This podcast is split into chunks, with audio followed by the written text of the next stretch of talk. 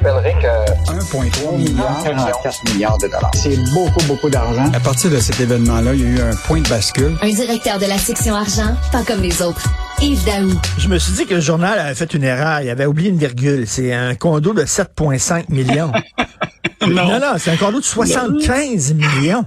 Oui, Richard. Hey, Richard, t'aimerais-tu ça, toi, être passé d'un lit d'or à finir sur la paille? Écoute, cette histoire-là, -là, c'est vraiment du bonbon. Bon, je te rappelle que Réal Bouclin, là, c'est le roi des résidents pour personnes âgées. Écoute, il y avait 36 grandes résidences, 10 000 locataires. Puis là, écoute, il s'est trouvé là dans une situation où il a fait une faillite euh, incroyable. De, avec des, avait des dettes de 160 millions. Et là, à l'époque, quand il est arrivé cette, cette histoire de faillite-là, c'est que les banques se sont aperçues qu'il y avait un train de vie pas mal euh, euh, intéressant. Écoute, il y avait des dépenses pour un jet privé pour atteindre 190 000 par mois de, de paiement, gâter ses proches 1,5 million mensuellement.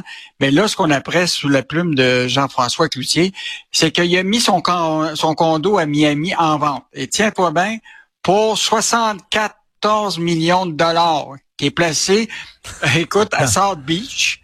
Et là, écoute, regarde des photos, Richard, c'est incroyable. 11 000 pieds carrés au sommet avec une piscine au sel sur la toit, au sel. Deux niveaux de terrasse parfaits pour des rassemblements somptueux. Écoute, l'unité, juste six chambres à coucher et tiens-toi bien, 7,5 salles de bain. Ça, j'aime bien Deux salles familiales. 7.5, j'aime ça. Tu sais, c'est pas 8. Là. 8, ça coûtait trop cher. Tu comprends-tu, Yves? 8 salles de bain, c'était trop cher pour son budget. Il a dit, fais-moi une demi. 7.5. Écoute, c'est vraiment euh, l'histoire d'un roi des résidences privées. Puis là, je te rappellerai quand même que le gouvernement du Québec, dans le cadre là, du fameux pacte, là, qui était le programme d'action concertée pour aider, il avait quand même reçu 120 millions du programme d'aide de, Québec à l'époque.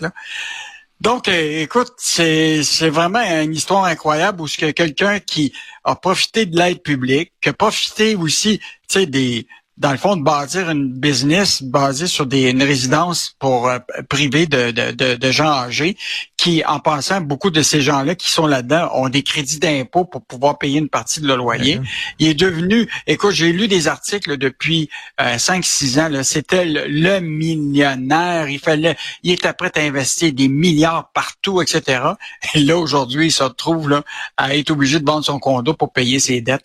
En tout cas, c'était vraiment une histoire incroyable, mais tu sais, on, quand on part en, souvent, puis on expose tous ces gens-là pendant des années qui sont super riches, des fois, là, ça finit par euh, ben oui, non, non. Puis en plus, comment ça se fait que ce gars-là bénéficiait de l'aide de l'État s'il était si riche que ça? C'est ça qui, qui nous rentre pas dans la tête. Comment ça se fait qu'on envoie de l'argent à des gens qui sont gonzillionnaires et qui chient des lingots d'or? Ils ont-tu vraiment besoin de l'aide? Il semble qu'avant, Yves, l'économie avant au Québec, c'est qu'on aidait les PME. On disait, notre économie, c'est une économie de PME. Mais là, avec, depuis quelques années, on dirait qu'on donne de l'argent rien qu'à des géants à des géants. Puis regarde les multinationales qui, normalement, font des milliards, tu comprends ben en profit. Et souvent, ces profits-là, on s'entend pour qui payent pas nécessairement des impôts ici euh, au Québec et au Canada. Euh, donc, euh, écoute, on est dans un univers où ce que j'ai l'impression des fois, Richard, c'est quoi, c'est que l'argent a plus de a plus de valeur. Ouais. tu sais, pour des milliards, des milliards, le monde ne sait même plus c'est quoi. Là. Ben oui, non, non, ça n'a aucun sens. D'ailleurs, en parlant de l'argent n'a plus de valeur, euh, je veux dire, la, mise à jour économique, là, c'est que là, l'équilibre financier, un moment donné, un moment donné, on va l'atteindre, mais il, il, se badre même plus d'arriver avec une date parce qu'il ne sait pas. Écoute, la mise à jour économique hier de Trudeau montre que... Tu te rappelles-tu, Mastercard avait sorti une carte de crédit, ça s'appelait Canada One? ben dans le fond, là, c'est plutôt une nouvelle carte de crédit qui s'appelle Trudeau One. Écoute, c'est les juste les frais d'intérêt là, ils ont explosé, Richard là. Ça, puis Michel, il estime Michel Girard dans sa chronique là, juste les frais d'intérêt là vont accaparer, tiens-toi bien, 10% des dépenses totales du gouvernement fédéral. Écoute, Michel, il considère que c'est vraiment du gaspillage complètement de, de. Là, je te parle des frais d'intérêt, je te parle pas de, de, de, la dette. Et là, les chiffres qui, que, que, que Michel a sortis de, du, du budget. Écoute, des quatre exercices budgétaires plus tard, là, on va se retrouver à faire, grimper là, la dette fédérale de 128 milliards de dollars. Écoute, ça c'est pas avec le nouvelle mise à jour économique, mais sur les quatre dernières années, Trudeau a fait augmenter le, la dette là, de 500 milliards de dollars. Donc, euh, tu, tu comprends ça? C'est comme si Bon, on comprend très bien qu'avec l'alliance avec le NPD, là, ils sont obligés de, faire tous des bonbons à, tout le monde. Mais la réalité, c'est qu'à un moment, on va devoir payer ça. Et là, là, ça paraît clairement. 10% des dépenses totales du gouvernement fédéral, c'est uniquement pour les frais d'intérêt.